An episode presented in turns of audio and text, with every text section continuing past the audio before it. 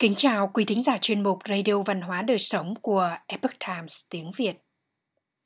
Hôm nay, chúng tôi hân hạnh gửi đến quý vị bài viết có nhan đề Viên quan dạy học, trong mộng biết được những chuyện sau khi qua đời. Bài viết do anh Lê biên dịch từ Epoch Times Hoa ngữ. Kính mời quý vị cùng lắng nghe. Vào thời Bắc Tống năm Tuyên Hòa, có một viên quan dạy học nọ, trong giờ nghỉ trưa, đã có một giấc mơ kỳ lạ. Ông ta nhìn thấy những triều thần đã qua đời, còn biết được rằng qua một trăm ngày sau, ông ta sẽ đến Biện Chính Ti để làm quan quản ngục. Một ngày nọ, một viên quan dạy học tỉnh Dương Châu, tên gọi Nghiêm Thanh, trong lúc nghỉ trưa đã mơ thấy một giấc mơ kỳ lạ. Trong mộng, có người gõ cửa gọi ông ta. Ông lập tức mang theo mũ, rồi vội vàng đi ra ngoài. Ông nhìn thấy một cái bảng được dựng trên một con đường rộng rãi và bằng phẳng. Nhưng trong lúc vội vàng, ông không kịp nhìn xem trên đó viết những gì. Một lúc sau, ông bước vào một cánh cổng và nhìn thấy rất nhiều lính canh đang đứng bên trong. Một bầu không khí uy nghiêm đáng sợ. Lúc này, một viên quan sai xuất hiện, dẫn ông vào bên trong cung điện và khom lưng cúi đầu nói: Nghiêm Thanh đến rồi.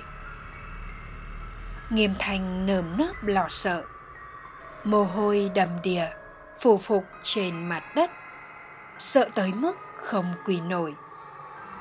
Lúc này, từ trên cao ném xuống một tấm bảng lớn, trên đó có dải hàng vạn chiếc đinh phân bố ngang dọc như bàn cờ. Tấm bàn lớn được đặt nằm nghiêng dưới bậc thềm.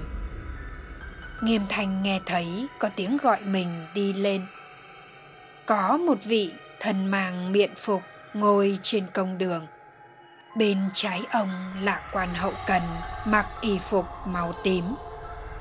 Bên phải là quan hậu cần mặc y phục màu đỏ.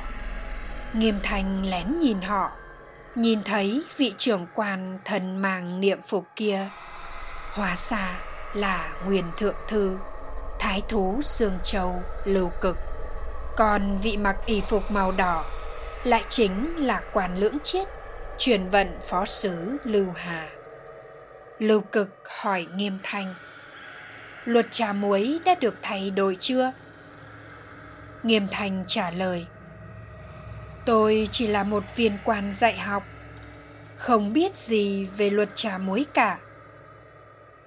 Thuế trà muối vào thời Tống trải qua nhiều lần sửa đổi cải cách.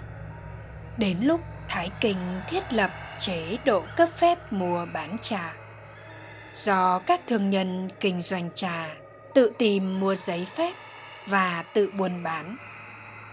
Chính Hòa năm thứ ba, tức năm một nghìn một trăm mười ba, Thái Kinh lại lập nền luật giấy phép mua bán muối. Lưu Cực hỏi tiếp: Vậy luật học đã có thay đổi chưa? Nghiêm Thanh đáp: Vẫn như cũ, nhưng gần đây đang xây dựng học thuyết Tống Nho. Sau đó, Lưu Cực lệnh cho vị mang y phục màu đỏ mang sổ sách đến và để Nghiêm Thanh đọc trang có tên của ông ta trên đó. Trên mỗi trang, họ tên và địa chỉ quê quán của một người được viết lớn, còn công tội của người đó được viết bằng chữ nhỏ ở bên dưới. Nghiêm Thanh đang đọc thì phát hiện một cái tên quen thuộc. Tên riêng của ông được viết ở trang giữa. Những dòng chữ nhỏ ghi lại công tội của ông rất ít. Xem ra Nghiêm Thanh ngày thường làm người rất tốt. Về phương diện đạo đức, không có quá nhiều sai sót. Lưu Thượng Thư nói với ông ta: Một trăm ngày sau, người hãy đến đây. Nói rồi, lệnh cho vị quan mang y phục màu tím đưa ông đến trại ở phía tây.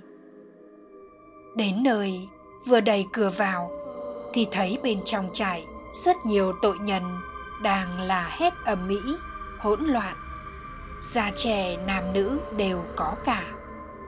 Bọn họ hoặc mặc quần áo dính đầy máu, hoặc thắt dây quanh cổ, thống khổ bi thương, khuôn mặt sầu não, nước mắt đầm đìa.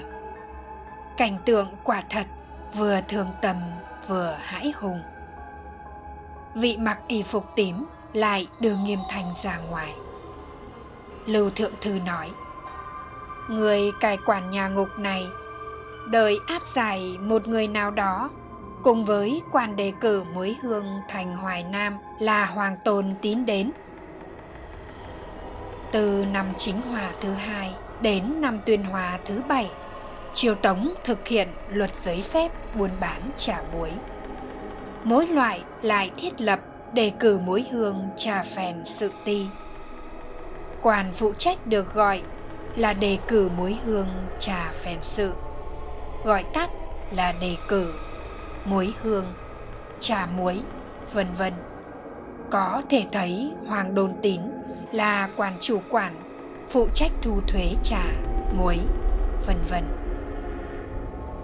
Nghiêm Thanh nâng vạt áo lui ra ngoài, sờ vào tấm bảng rồi đi xuống. Một vị nhà xài vẫy tay gọi Nghiêm Thanh đi ra. Nghiêm Thanh ngang qua con đường rộng rãi và bằng phẳng mà mình đã đi qua trước đó, ngẩng đầu nhìn tấm biển bên đường, thấy trên đó viết ba chữ Biện Chính Ti. Mộng đến đây thì Nghiêm Thanh tỉnh dậy. Ông đem sự việc này kể với giáo quan Tiền Trọng. Hoàng Đôn Tín khi đó rất kiêu căng ngạo mạn. Không lâu sau, vào một ngày nọ, hắn ta trong lúc nổi giận lôi đình thì đột ngột mắc bệnh và qua đời ngay trong đêm. Sau đó, Nghiêm Thanh quả nhiên cũng lầm bệnh và qua đời. Sự việc này được bàn tán xôn xao khắp thành Dương Châu. Lúc đó, rất nhiều người biết chuyện Nghiêm Thanh nằm mộng đến Biện Chính Ti.